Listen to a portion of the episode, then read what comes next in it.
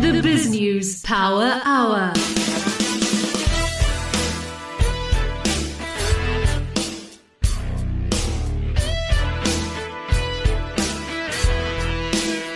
Welcome to the Biz News Power Hour, where we give you the rational perspective on business news that matters. Quite an unusual program coming up for you Thursday. Remember, we broadcast Monday through Thursday, the Power Hour, and then on a Friday, uh, it's the turn of Carrie's Corner for the naughty or the Fun Friday uh, episode or edition. But uh, today, well, we're going to be hearing a most extraordinary story. And uh, Nadia Swart is, is with us. Nadia, you did the uh, the voicing of this. It was a I know who wrote it. So it's not just uh, pulled out of the air. It was a open letter to the president that's gone viral on uh, on on social media, and indeed, I had a look at the number a, a minute ago. 135,000 people have read this on Biz News since it was published less than 24 hours ago. And you read it uh, for us. We're going to play that a little later in the program. It made a big impact on me and you. It's absolutely chilling. I mean, I was trying to sort of stay as composed as possible, but just reading it, it sort of brings up feelings. Brilliantly written. It's hit quite a few spots. It's a little bit of the zeitgeist of the moment for South Africa. If you're not going to read it, you can listen to it. And I think it is quite an experience. But coming up later in the program, that would be after uh, we've heard from our partners at the Financial Times in London, and of course, Piet Viljoen every Thursday evening, the most rational of market commentators, uh, speaks to us. Uh, we'll be talking about, well, things like that. Uh, I know Piet has read the letter, so it'll be interesting to get his insights as well. A little later in the program, we will hear uh, from our uh, webinar that occurred today. it was very useful insights, including one of the questions which was to Magnus Heystek, Claude Baissac, uh, who were the two guests, and I chipped in as well, of course, because I feel passionate about these things, uh, from one of the attendees who asked, should he and his young family be leaving South Africa? Some surprising uh, results there, uh, which I think you'll find very interesting. And then, is this a resuscitation of the scorpions or something even bigger? Well, Paul Hoffman SC, that means senior counsel, as he explained to me. It's like a serious advocate. In, fact, Nadia, you know what a senior counsel is. Uh, you were from that field once. You're, a, you're actually a trained lawyer. Yeah, well, it, it's just, it's a very prestigious title, but it takes a lot of time to basically get there. Like you can't get there just as a really prestigious young lawyer. You have to have been in the game for really long. All right. So it's an advocate who can. So he knows his stuff. He knows yeah, his he's, stuff. He's been around. He's seen things. Okay. Well, well, Paul is the founder and protagonist of uh, Accountability Now. He's got together with some heavyweight politicians to propose the approval of a new Chapter 9 institution. There are six of them, which includes things like the public protector. But this new Chapter 9 institution is going to be uh, called the Integrity Commission. And the way he explains it, it's like the scorpions, but even more powerful. So very interesting. Stick around for that one too. Before though, all of that, we first going to find out what's going on in the news and the markets. BrightRock believes that with every change in life comes opportunity and the markets aren't any different. The daily movement in the markets mean change for us all, sometimes small, sometimes big. This daily market report is made just for you by BrightRock, the first ever needs meshed life insurance that changes as your life changes. Well, Nadia, now you can tell us what's in the news. Grocery retailer Pick n Pay CEO Pieter Boone says the alcohol sales ban urgently needs to be lifted, especially in the aftermath of last, last week's widespread rioting and looting, as many independent retailers won't survive if it goes on for much longer. Boone said that Pick n Pay was working very hard in anticipation of the lifting of the ban and that by the end of next week, they will have repaired and be ready to reopen 28 of their 76 severely damaged liquor stores in KZN and Gauteng. In total, 136 of Pick n Pay's food, grocery, clothing, and building stores across KZN and Gauteng were looted and or burnt down, along with 76 liquor stores. Two Pick n Pay distribution centers in KZN were also severely damaged. The National Prosecuting Authority has tasked senior prosecutors with driving cases against alleged instigators of the public violence and looting, which began in KZN and spread to Gauteng. On Wednesday, Parliament's Portfolio Committee on Justice and Correctional Services raised questions about the work of the courts, NPA, and SAPS to arrest those responsible for stoking the unrest during which at least 215 people died. The committee heard police have arrested more than 3,400 suspects, of whom 1,700 were in custody. Advocate Shamila Batohi, the National Director of Public Prosecutions, has stated that the NPA would follow the evidence only and serve the people of South Africa and not political factions. With over 2.3 million COVID 19 infections, South Africa is the worst hit country on the African continent. However, the country is also leading the way with regards to vaccinations. According to Bloomberg, a record of almost 258,000 COVID-19 shots have been were administered on Wednesday, the 21st of July, adding to the ever increasing total of just over 5.8 million. This uptick in vaccine distribution follows the announcement that over 35s are now eligible for their COVID-19 shot. That's really good news on the vaccine front because uh, we know that you can still catch COVID uh, after being vaccinated. I know because that was my experience. Uh, however, yes, it makes it much, much easier. And uh, I have a, a 95 year old father in law uh, who was vaccinated, has COVID. It's been a, it's been a battle. It's been a struggle but mm-hmm. he's uh, he's very much on the upgrade now. So it just shows it certainly is a good thing to get vaccinated. Uh, no matter what age you are.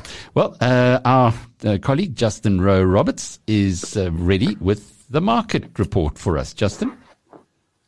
The JSE Index was up at 67,200. In the currency markets, the rand was weaker against all the major currencies, 14 rand 62 cents to the dollar, 20 rand and 17 cents to the pound, and 17 rand 28 cents to the euro. Gold is down at $1,800 an ounce.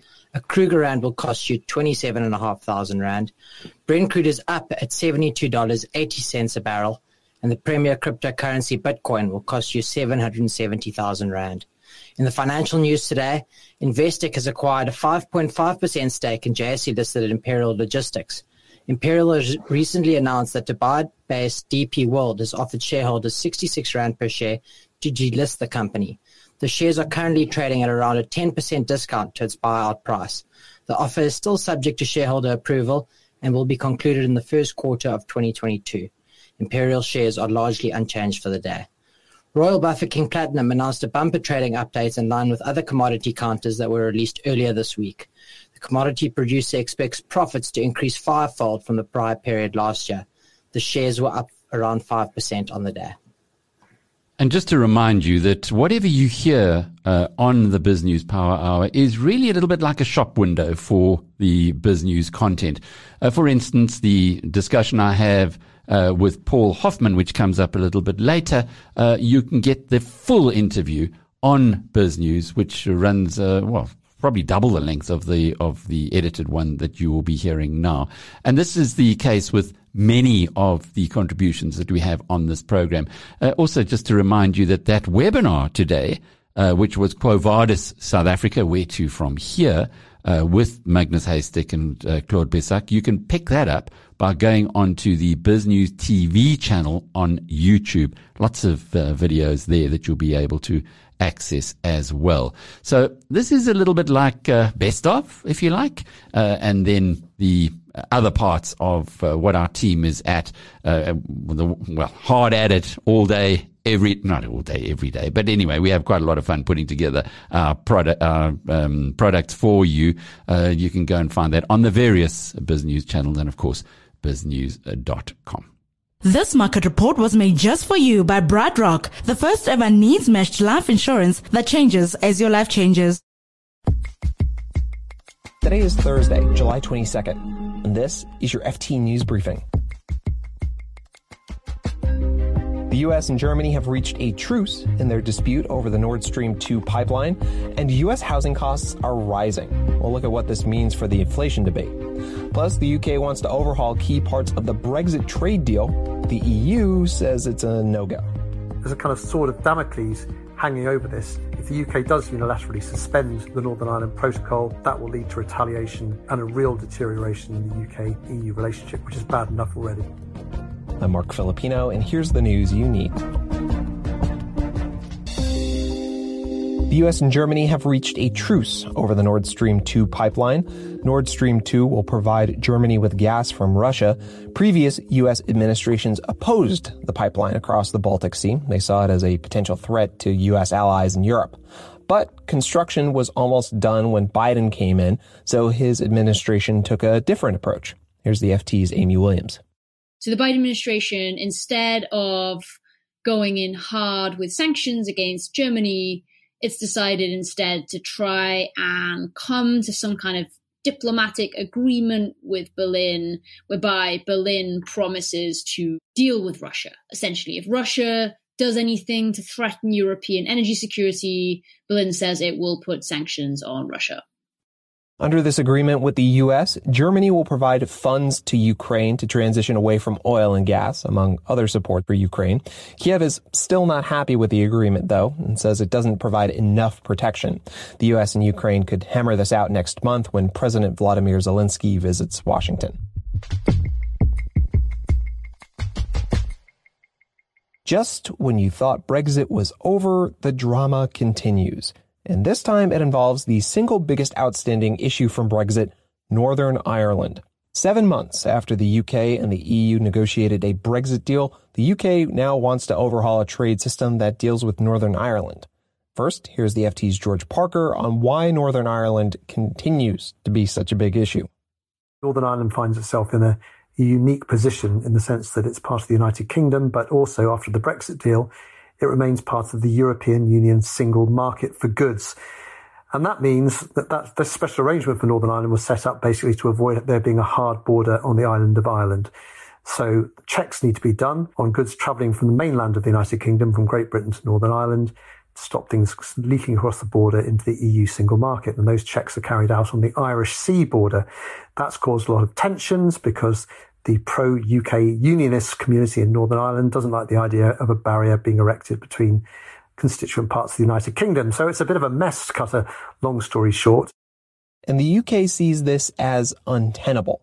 So the UK's Minister for Brexit proposed replacing key parts of the Northern Ireland Protocol with another one that's largely based on the honesty of traders.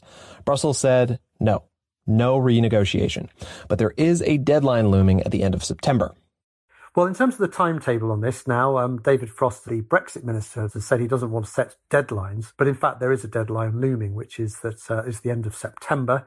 That's when a series of so-called grace periods end, when full, the full weight of checks are supposed to be uh, applied on the cross-Irish Sea traffic on things like chilled meats, parcels, and things like that. And David Frost is saying that we want to have constructive negotiations. We want to freeze the current situation. We want to extend these waiver periods, grace periods, indefinitely.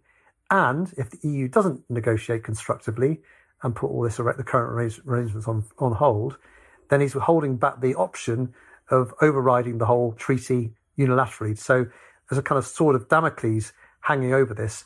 If the UK does unilaterally suspend or collapse the Northern Ireland Protocol, that will lead to retaliation from the EU, sanctions, tariffs, who knows what, and a real deterioration in the UK EU relationship, which is bad enough already. George Parker is the FT's political editor.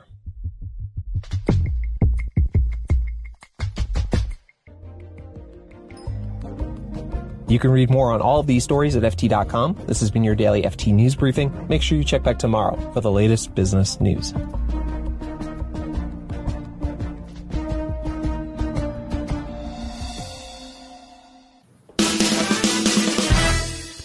Thursday, our last Business News Power Hour of the week. And that means time to pick up with Piet Viljoen for our weekly discussion. Piet, uh, it's been, well, not as dramatic a week this week as last week when we were talking seven days ago. We were in the middle yes, of, of yes. the chaos. Uh, looking yeah. back seven days later, uh, have you had time to reflect? Yeah, look, I, I think uh, let's take a step back first of all and see what the market has done. And the amazing thing is the market has basically done nothing. The rand is basically where it was. It's a touch weaker, but that's mainly because the dollar is stronger. Um, and the equity market has has basically recovered everything that it lost very quickly. Uh, we had a down day again Monday, has recovered that again. So the equity market's done nothing, the rand's done nothing. It's almost as if nothing nothing has happened. But I think in reality, um, a lot has happened. Um, uh, and at a community level, and in terms of um, uh, the man in the street level, I think a lot of positive things have happened. I think at the bigger macro political governmental level, um, I think there's some serious question marks uh, about the commitment of the government towards, you know, change, and, and, that's what we need in the country. We need, we desperately need political change. We need politics and business to rebuild trust, which is at rock bottom levels, and that's not good for business, and it's not good for the outlook for the economy. Uh, so that definitely needs to happen, and I don't see any signs of that happening yet. We've had a uh, an astonishingly good open letter to Cyril Ramaphosa that was, I know the person yes. who wrote it. It's now been read 135,000 times, even though it's only been on the website for 24 hours. And in there, it's quite difficult to read uh, because it's just a, a long list of mm. issues that are yes. so obvious. We are going to be playing a recording of that uh, straight after this discussion. But it's almost like when you step back and have a look at what has been allowed to go on in South Africa over the last few years. That it's, we, I know some people talk about this boiled frog syndrome, uh, where you put a mm. frog into a pot of water and you bring it up to a boiling point, and the because it's a slow process, the frog doesn't know until it's too late. It feels a bit like that in South Africa, it, but it also yeah. feels like what happened in the past uh, fortnight might have woken that frog up. I think so. Uh, uh, the other thing I neglected to mention, and I think last week actually unveiled a hidden strength in South Africa, and that is our diversity. Um, the the population is so heterogeneous that it's hard for one group to completely dominate and to take over and to uh, and to destroy what's there. Um, and we saw that in communities, different communities, different groups coming together and defending their property, defending their environments. Uh, and it's that diversity is our strength in the country. So that, that was a very that was a quite a positive thing that came out of last week. Um, but coming back to the letter, I read it and it's spot on. I mean, those are the things that are that is wrong with the country. The government does not care about business. It does not care about poor people. It does not care about communities. All it cares about is itself and keeping itself in power. I mean, for a respected financial journal like the Financial Mail to actually call ministers clowns on this front cover, that tells you how far um, the government has descended into chaos and uh, you know ridicule. Uh, and that's what's happened. I mean, Financial Mail are actually calling the government clowns, and they're behaving like clowns. I mean, I don't know if you saw Fikile uh, Mbalula's uh, interview. Um, it's it's it's a clown show. It is actually a clown show, uh, and these are the people running the country, and it's unsustainable. It, it really is unsustainable. There was an article in the financial in the Economist some years ago where they said that in the UK, the second eleven had uh, taken over in politics. And they bewailed the fact that the people, the politicians there were not really up to scratch. I guess in yeah. South Africa, when you, you start referencing clowns, uh, it shows that we have gone a long way down, but perhaps it's a global phenomenon that politics has become uh, a an area where you don't really have the first team playing anymore, and actually you you surely need the first team if you're going to get through this very difficult uh, environment that the world is in. I think that's right, Alec. I think uh, that is the Achilles heel of democracy um, the politics of democracy always tends to devolve down to the lowest common denominator. And, and, that's what's happening globally. It's just happened a lot quicker and a lot faster in South Africa, but it's happening in the US. Uh, I, I, don't know when last you saw an interview with President Biden. I don't think you can string three coherent sentences together. Um, you know, in the UK, it's not, but at least those people are fairly competent. In South Africa, we have incompetent people in charge, absolutely incompetent people in charge. So, what does that mean for your money, for your uh, investments? It means um, you should uh, invest offshore as far as you can. The only thing that is keeping a portion of my money still in South Africa is the fact that there's so much value here. Assets are cheap. So, and unfortunately, these things go together. Very bad politics and cheap assets tend to go together.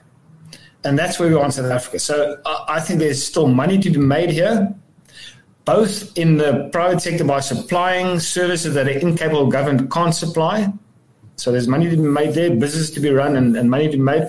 And also on the stock market, where there are really good businesses that are massively undervalued and you can make money there too. So, so, and I've been saying this for a while now. I think you should diversify offshore, and whatever your sort of neutral level is for exposure to Africa, let's call that, you know, for argument's sake, ten percent of your assets in South Africa. I think you should have more than that in South Africa at this point in time because of the value on offer.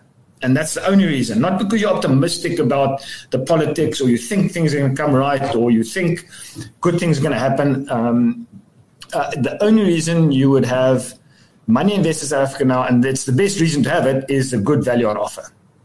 Then surely that's great upside for the president to look at that and maybe change that. And if he can, if he can change the minds of the hard-nosed analysts uh, to bring a little more into South Africa, that would be quite a, a leveraging factor.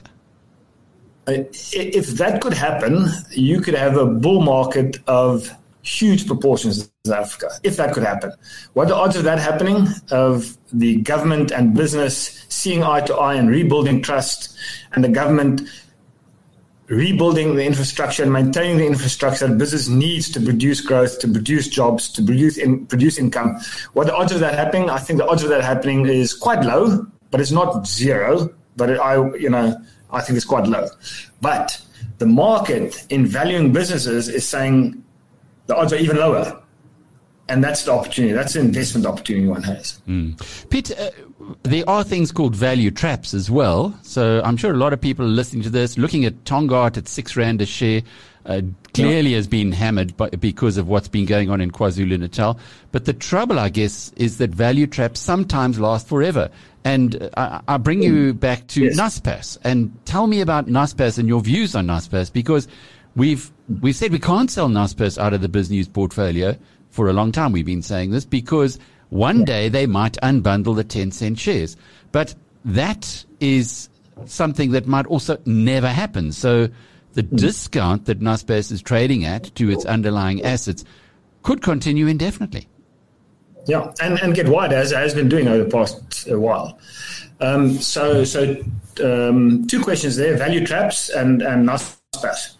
So let me deal with value traps first. Uh, you know, value traps um, and growth bombs, for that matter, um, are you know both part of the same investment outcome, and that is called a bad investment outcome. A, a value company, a company that's cheap that just stays cheap forever, or a company that's rated very highly because it's been growing very well and it collapses because something goes wrong. Um, you know, those are both bad investment outcomes.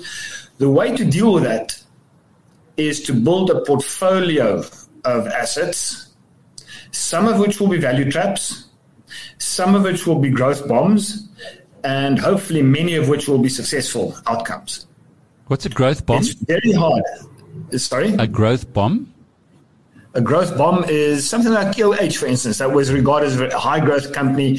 It had a high rating on the market. It was well regarded by analysts. And then something goes wrong and it goes 100 Rand to 6 Rand. Got it. You know, that's, you know, that sort of thing. And we saw many of those over the past few years, Steinhoff, EOH, and so on and so forth. Um, uh, CSG, there's, there's many of them. Mm-hmm. Um, but it's the same thing as a value trap. It's a bad investment outcome.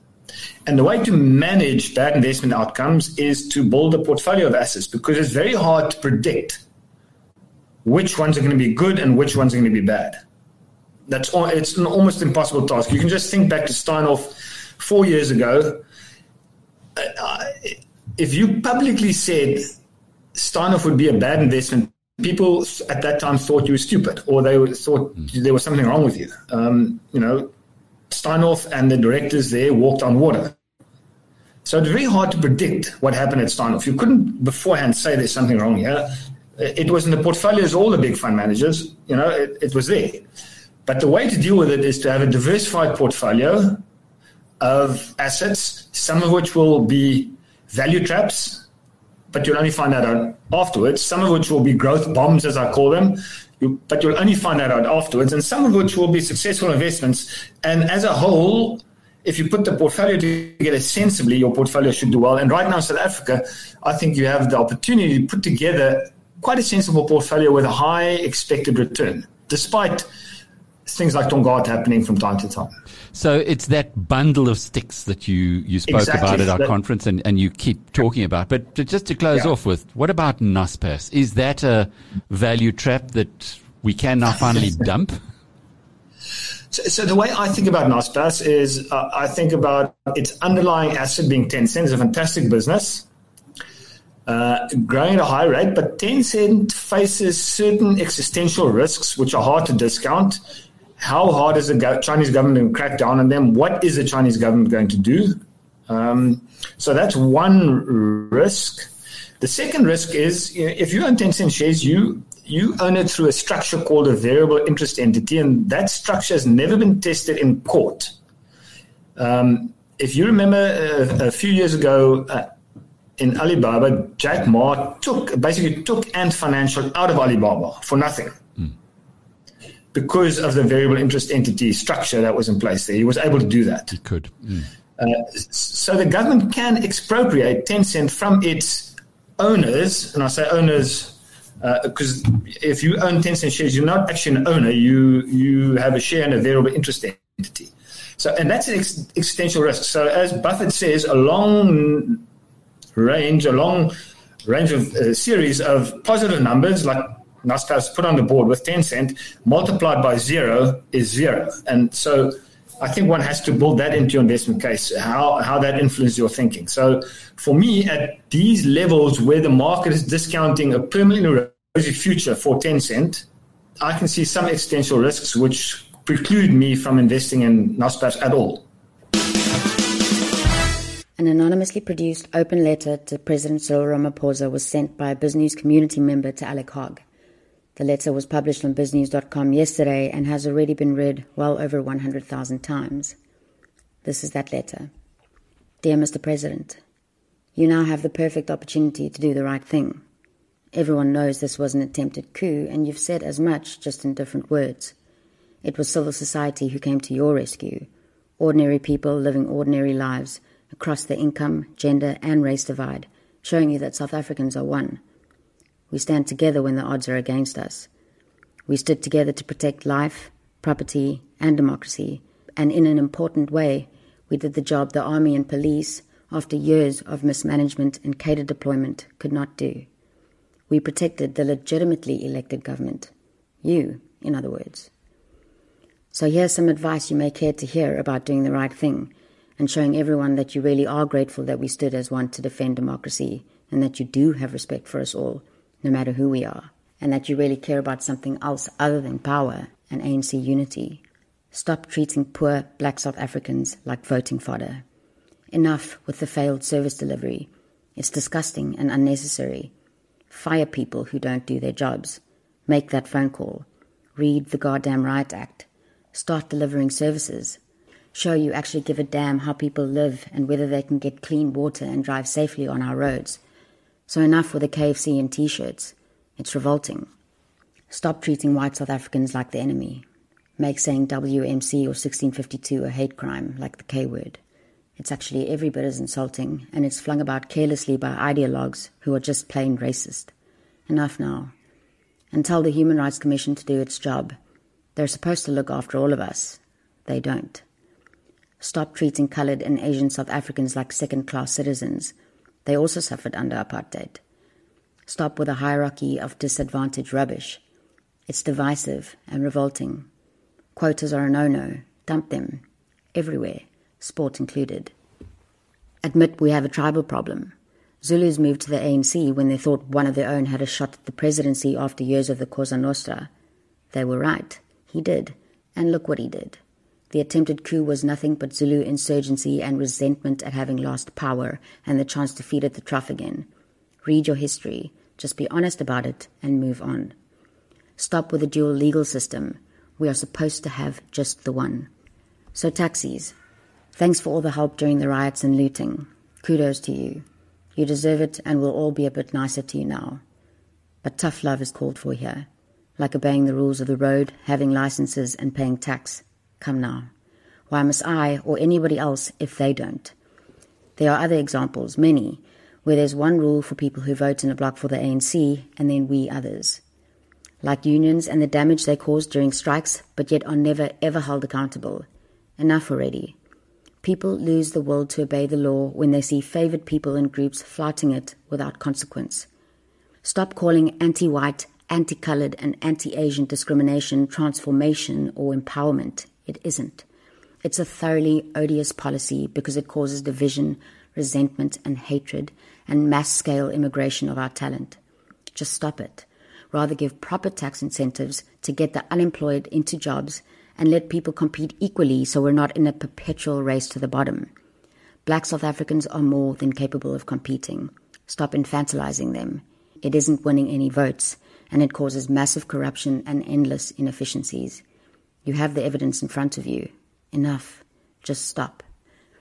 Stop discriminating against people working abroad, most of whom can't find jobs here either because of the economy or affirmative action. The new tax on them when they aren't even here and aren't absorbing services is noxious. Just stop. And that immigration tax? Enough. Stop. People leaving have already paid tax on that money. They shouldn't have to pay twice. Just let them go in peace. And how dare you tell South African citizens that if they apply for another passport to which they are entitled without first asking for permission, that they will automatically lose their South African citizenship? How dare you? Citizenship where you are born or naturalized is a right. It's inviolate, so just stop. Having dual citizenship isn't harming anyone. Just stop. The xenophobia disaster needs attention and it starts with you. Violence against foreigners not only finds expression in catastrophic attitudes against Africans, but it also is evidence on how you treat skilled foreigners from elsewhere in the world. Why make it so difficult for them to come here and share their skills? We have hemorrhaged skills. We need them desperately. Make it happen. It isn't hard. Tell Home Affairs to start behaving like human beings and do their jobs quickly. Why does it take six days to get a copy of a birth certificate in most Western countries and up to six months here? What are they doing? It's not as if Home Affairs is underemployed. How could you agree to anything more than a wage freeze for the public sector? It's bloated, overemployed, and frighteningly inefficient. Why should the private sector bear the brunt of it all? We are all suffering while they continue to earn guaranteed wages. Enough. Do you now understand the damage that cadre deployment has done? Even though in your evidence at the Zondo Commission you said it would continue to be ANC policy, I can't believe you really think that. You must have been playing to the gallery. You nearly had a coup because of it. The SAPS were woefully unprepared and completely unprofessional during these riots. They just stood by and watched people loot as they do when xenophobia strikes. They just stand there and watch idly. Or when trucks are stopped, stoned, and looted, they just stand there. In this attempted coup, the army was late, the detachment too small, and the heads of both the SANDF and the police might be political heavyweights, but they are professional lightweights. They are completely out of their depth. If you have to keep them, send them as deputy ambassadors to African countries. Then they'll be safely out of the way and no threat to you professionalize both ministries so we can respect them again. Shut up with the comrade this and comrade that. It's 1950s Soviet speak and it's patently ridiculous. Tell the ANC Women's League to stay in its lane. They are appalling. Tell us one thing, just one, that they have done to enable women to grow and succeed in this country. They're just a political group of women with racist views and ideological confusion. Most women with a brain who I know, and that's a lot, wouldn't go near them with a 10 foot barge pole. Stop treating us like children with alcohol. You're drinking the Kool Aid of the prohibitionists. Yes, we do have a problem, like any country. And if you read the science and the stats, it isn't a tenth as bad as you constantly make out, so stop scapegoating it. Deal with it. And that doesn't mean more legislation, which illegals in any event will ignore. It means enforcement. It means doing your job, and education for those who need it. For the rest, just leave us alone. Stop with this NHI fantasy nightmare. It's a disaster waiting to happen. Those of us on medical aid save a fortune for you to spend on those who can't afford healthcare. So just do your job. Fix the hospitals, hire more doctors, treat nurses with respect, professionalize intern deployment, which is a basket case of inefficiency and dire incompetence. Just do your job for crying out loud. There's enough money there, but useless cadres running it. If they can't do the job, fire them. Stop whining at private and Model C schools. Again, parents are paying for that, which saves you paying for their children at public schools. The color of the teacher does not matter. Not to us as parents, not to children, not to anyone, except the ANC. So why don't you do yourself a favor and learn from the private schools? They use their money wisely. They involve their parents and actually listen to them.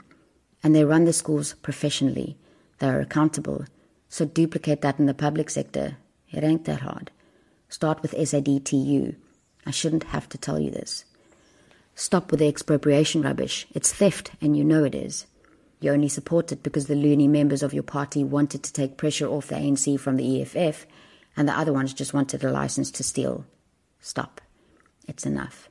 You have plenty of land owned by the state to redistribute. No one's stopping you, just go for it. Stop with this business is the enemy rubbish. You have hashed the vaccine rollout because you wanted to control everything, but your government does nothing efficiently. Your ideological command and control has actually cost lives. You are to blame. What did you say to Jabu Mabuza's family? Sorry, he could have had the vaccine earlier, but ANC policy of control is more important. Come on. And while we're about it, tell the Competition Commission that their job is not to get in the way. They should also stay in their lane. They've turned the CC into a political tool. And while I'm about it, you can't have a communist running trade and industry. That's just plain stupid. Get with the program. Why, Mr. President, are people flocking in such great numbers to the Western Cape? I won't answer that because you know. So instead of being obstructive, try work with them. You may want to copy the concept of clean government. We might all not like those in power in the Western Cape or even vote for them, but they work hard and they don't steal. Stuff happens. Don't you just want to die when you see audit reports and the only clean ones are in the DA run municipalities? Don't you just cringe with embarrassment? You should. You say you're non racial. Good. But in the same breath, you say you like representativity, an appalling made up word. Tell us again how many white ministers you have? Oh, yes, none. Please don't play on the non racial bandwagon. You fell off long ago. Do you want productivity, Mr. President? Do you want economic success? Do you want social cohesion? Don't you understand that the vast middle want all of these things? Do you want to stay in power? It's not actually that hard. Treat us all with respect, equally, as citizens, who defended you when it really counted and importantly, in too many cases to mention, the best thing for you to do is just to get out of the way.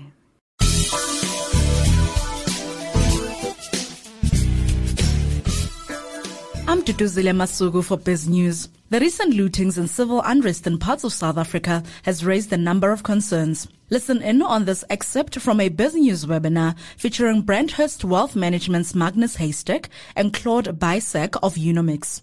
Together with Alec Hogg, the group concentrated on what to do with your money and where to invest it. Here are some highlights. This is probably the key question of the whole webinar. It's from Pierre, and he says, Magnus and Claude, should I stay in South Africa with my young family? And if so, why? Magnus, you want to kick off?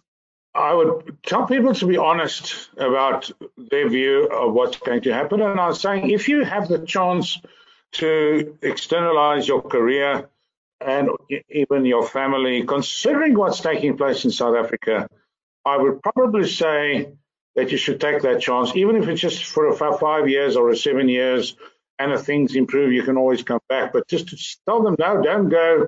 It would be a great disservice to, to those people if things turn out to be as bad as it, as it can turn out.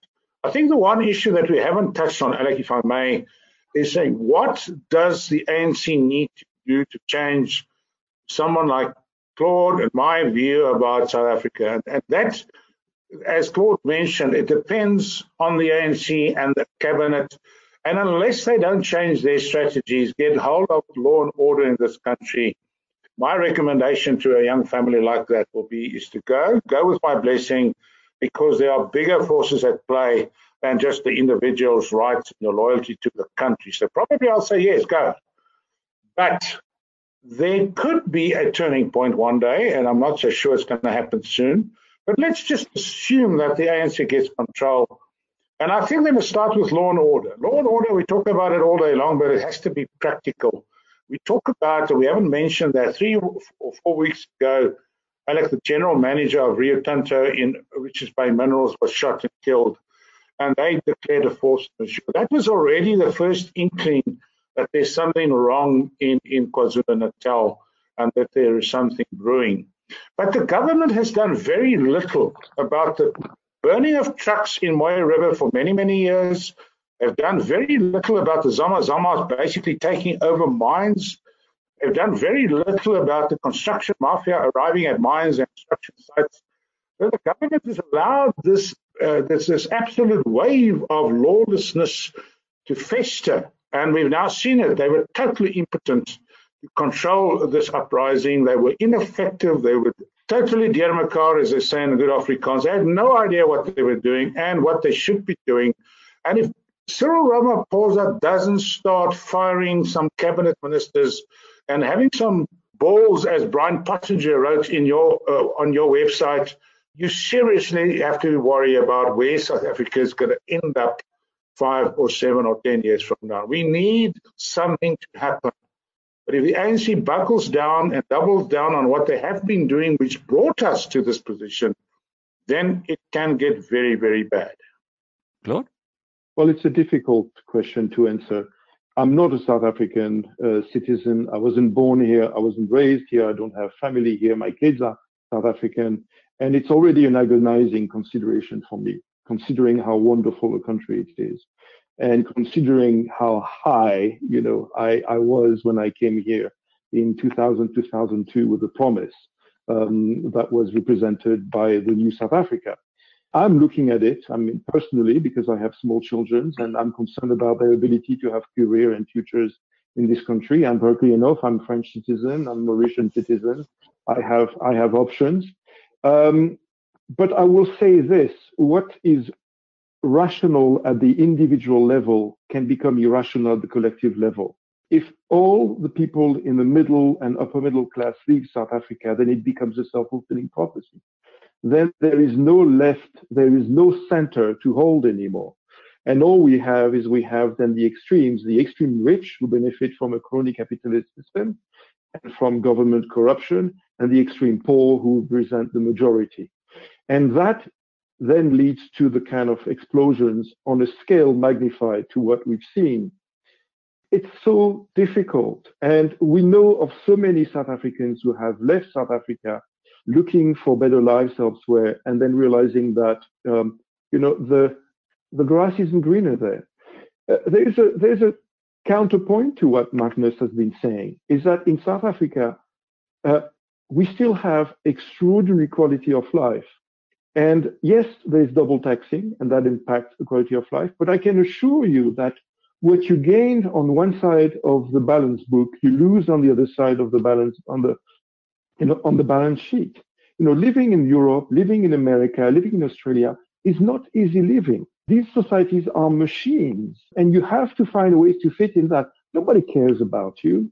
Uh, you can't get the kind of house you have. You don't have the kind of weather you have, and and and you don't have the kind of sense of nationhood, uh, traumatizing as it is or not, that you have um, in South Africa. And so I would say, you know, if you can export your business, if you can securitize your, your income, if you can use this extraordinary boom in, in, in the new economy, which is that we are delocalized from where we work, then South Africa still, I think, has a lot to offer. But you have to be hedged. You have to make sure that you have income in foreign currencies and investment in foreign currencies? And you have, in case things go bad, an escape plan? It's not an either or. It's a complicated personal and collective calculus one has to make, but one has to keep with the, you know, the finger on the pulse and not delude oneself one way or the other. It's very personal and it is very complicated. And I would just give you some other little inputs to add into the package if you are from a white in the white community in South Africa and you are not an entrepreneur, then you must realize that your prospects are certainly not enhanced in the uh, because of historical and all kinds of reasons. And you can argue this one way or the other, but you're not going to have as uh, good an opportunity in South Africa as you might have in a less racially defined society. So that's the first part.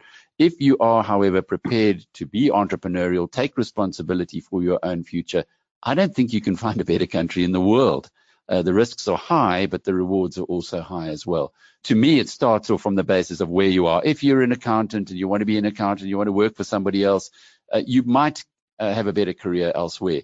However, if you are somebody who uh, is is prepared to hustle to get out there to to find new partners uh, who you might even not even think about as being partners today from different cultures and that well uh, th- this is a great place and the other the other point that um, I would like to just just suggest that you put in the back of your mind is that we are social animals, and uh, we are we're a social social species, and if we uh, do go into different environments, uh, that whole social network needs to be rebuilt and restructured. Now, the good news for you is that there are certain parts of the world where there are big, big groups now of expatriate South Africans, and it's pretty easy to plug into those, but they will never be uh, quite like being at home? It's a tough question and it's a tough decision. Um, but in the wake of what happened in the past week, my personal view, and maybe this is my entrepreneur, uh, my optimistic nature, is that something has shifted. Something big has shifted. And although we're talking still about politics as though it, the way it's existed in the past, the whole political environment has changed. And I'll just give you one little point that came through last night from a, um, a discussion that Magnus and I were having about a client of his in Ballito. And maybe, maybe Magnus, just correct me here. But the the people in Ballito, the community in Ballito, knew that they were going to have their suburb, their town, trashed by uh, the looters. So they went on to remember Ballito in the middle of KwaZulu Natal. They went on to structure barricades to make sure that the looters never came in. This wasn't just Ballito. This happened throughout KwaZulu-Natal, by the way. Uh, and then the police came and told these guys, Magnus, correct me if I'm wrong, that they must go. And they said to the police, we outgun you, we outman you. We are not going to lay down and allow the looters to destroy our town. You go, police. Now, if that's accurate and that's true, that's what the Afrikaner cultural groupings have been telling us now for 10 years, is that you have to take care of yourself in this country and you do that best by becoming part, uh, becoming an active citizen and becoming part of the community of communities. Paul Hoffman is a regular participant uh, on the BizNews platforms. He is with Accountability Now. He's a SC, is that right? Senior counsel? That's right, senior counsel. And and uh, how did Accountability Now come into being, Paul? Well, I got a bee in my bonnet about accountability in uh, 2008 and decided uh, with one other person to set up what is now a uh, still a, a, small NGO that runs on the smell of an oil rag. And uh, we, we, have main, mainly concentrated on uh, exacting accountability, promoting responsiveness through confronting uh, corruption in South Africa. We've had quite a lot of success, and um, we we were involved in the Glenister litigation, in the bread cartel case, and in bringing about that useless commission of inquiry into the arms deals. So bl- bl- blame mm. us for that. How do you pick your battles? Quite carefully, because um, the main source of income of an organization like this is successful costs award. So when people ask me who pays the bills at accountability now, I can honest, honestly and truthfully answer Jacob Zuma with your money because we always beat him when we take him to court. wow. And and today you did a big thing. You you are creating a Chapter Nine institution. Maybe before we go into what you've done, what is a Chapter Nine institution? Uh, traditionally, the way that modern governments are organized is on a three legged pot a legislature, an executive, and a judiciary. And in South Africa, when we converted from the parliamentary sovereignty of the apartheid years to the uh, constitutional democracy under the rule of law that is currently in place, the founders very wisely thought that it would be proper to create a fourth leg on the pot, which uh, is the leg created by Chapter 9 of the Constitution. So, Chapter 9 is a reference to the chapter under which, at the moment, there are six institutions that essentially exist to bed down democracy. You could call them the integrity branch of government with a small i because we have uh, appropriated the capital I Integrity Commission for the anti corruption body that we have in mind. If the ANC has dug its heels in so many times against anti corruption uh, initiatives, why would it now enable, because you're going to have to get their vote, uh, the Integrity Commission to be established?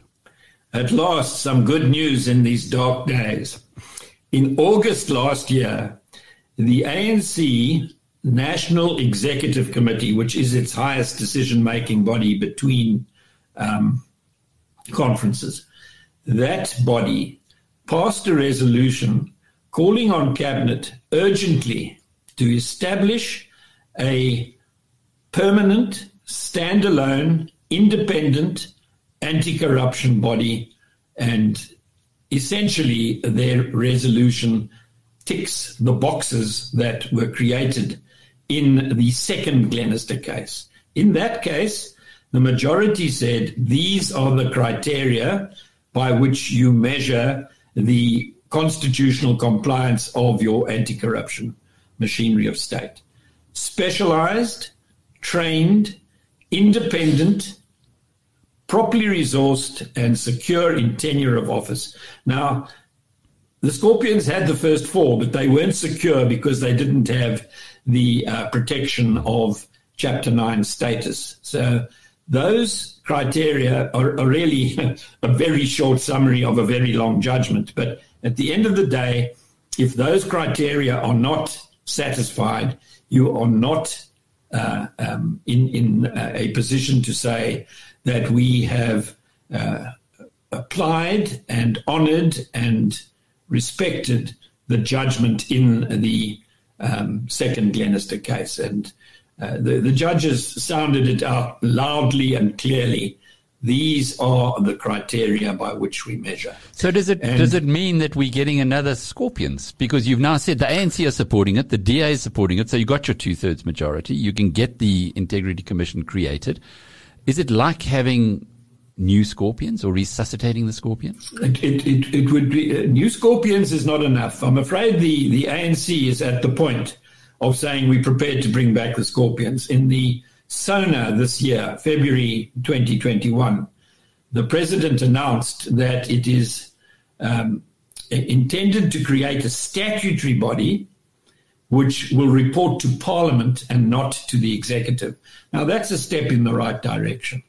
But he said, a advisory council will be established and will spend the next two years working out how best to create the statutory council.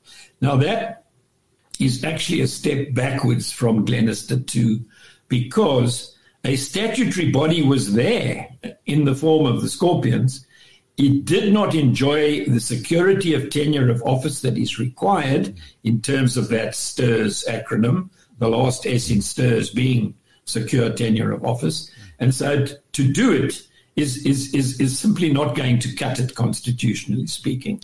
So really the argument or the, the friction point at this stage is to get the ANC to the to the to the point where it recognizes that a mere statute is not enough and that a constitutional amendment of some kind is required to uh, remove corruption busting of the, heavy corruption busting from the investigative capacity of the Hawks and the prosecutorial uh, capacity of the National Prosecuting Authority.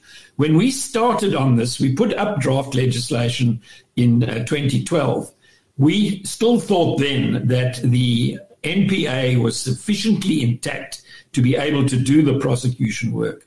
We know now because Shamila Batohi is an honest public servant and uh, she's well supported by Hermione Cronje, that they have looked at the innards of the of the National Prosecuting Authority from the inside, and they have reported to Parliament that it is hollowed out, lacking in capacity, lacking in resources, and infested with saboteurs who were put there as part of the state capture project in order to thwart uh, any prosecution against well connected cronies of uh, those who ran the state capture project. So um, we, we, we've, we've shifted our ground to the point now where we reckon that best practice demands that both investigation and prosecution take place through the vehicle of a new Chapter 9 institution, which enjoys all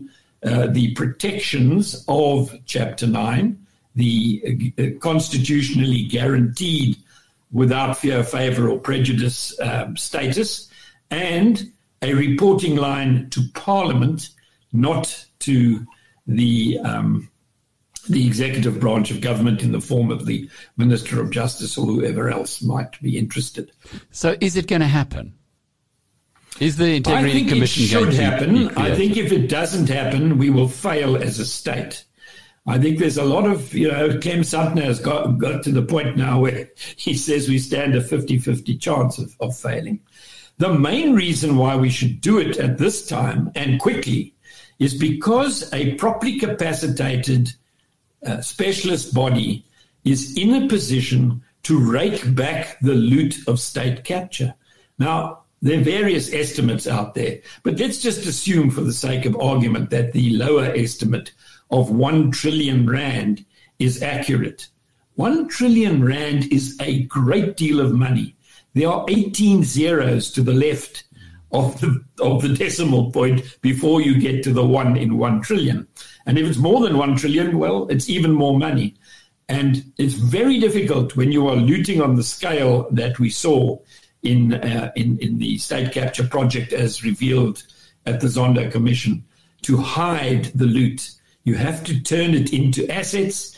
You have to move it offshore into bank accounts, which are these days traceable uh, with uh, clever software that these forensic accountants can can bring to bear, and uh, civil proceedings to re- to recover the loot of state capture will pay for the criminal justice administration for a, a merry month of Sundays because there, there is a great deal of money involved, and the, the the cost of running a properly motivated and upskilled uh, integrity commission to go after the, the big shots of corruption is is is going to be minuscule compared to what you, you the return you can get on that investment. And, and all of that's great, but my question really is, without the support of the ANC, it can't happen. Are you confident the ANC is going to support the creation of this Chapter 9 institution, which we, we, we know? Every, you've explained it extremely well. We need it. The country needs it. It's going to claw back lots of money, etc. But the track record of the ANC would would count against it to this point. Are you confident that that leopard has changed its spots? Well, I, I know that the ANC is a, a body, a political party, or a liberation movement that um, is is shot through with problems because of corrupt activities. Uh, it's my hope that the uh, the reformist agenda of President Ramaphosa, his uh, uttering the right words at uh, great uh, occasions of state, like the opening of Parliament and so on, uh, th- those sentiments and that resolution that uh, was taken in a year ago, in August last year, um, instructing cabinet to basically create constitutionally compliant anti corruption machinery of state should get the wagon through the drift. And um, if, if it doesn't, it, it will mean that the baddies in the ANC uh, have won through, that the faction that seems at the moment to be on the back foot because Zuma is in jail, Ace Magashule is in the dock in a criminal case, and uh, many of its leading members are suspended. Uh, I'm thinking of Carl Niehaus and Andile Lungisa, who, who are, are both suspended from the ANC. If the ANC wants to win the next election, then it needs to take into account that before Ramaphosa won at Nasrec, its own research was showing that it enjoyed 40% of the popular vote.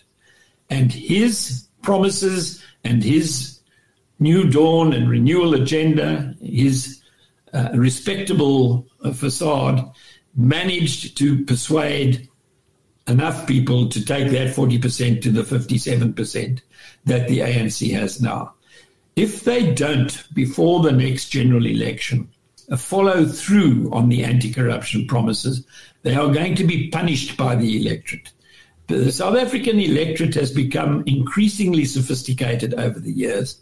People are not fools. They can see what is going on within the ANC. They can see who is is is creating uh, the, the, the sort of havoc that was experienced in KZN and Gauteng um, in in the run up to Madiba's 103rd birthday, and uh, if, if they continue to vote for the ANC in those circumstances, well, more fool the electorate. Well, thanks for being with us through this week. It's been our pleasure, as always. Uh, as mentioned at the beginning of the show, the BizNews Power Hour is on from Monday to Thursday, and uh, our colleague uh, Carrie Adams takes over on a Friday with her um, Fun Friday program, focusing on wine, lifestyle, etc. Our team will be back again with you, same time, same place on Monday. Until then, cheerio. This market. You've been listening to the Power Hour brought to you by the team at BizNews.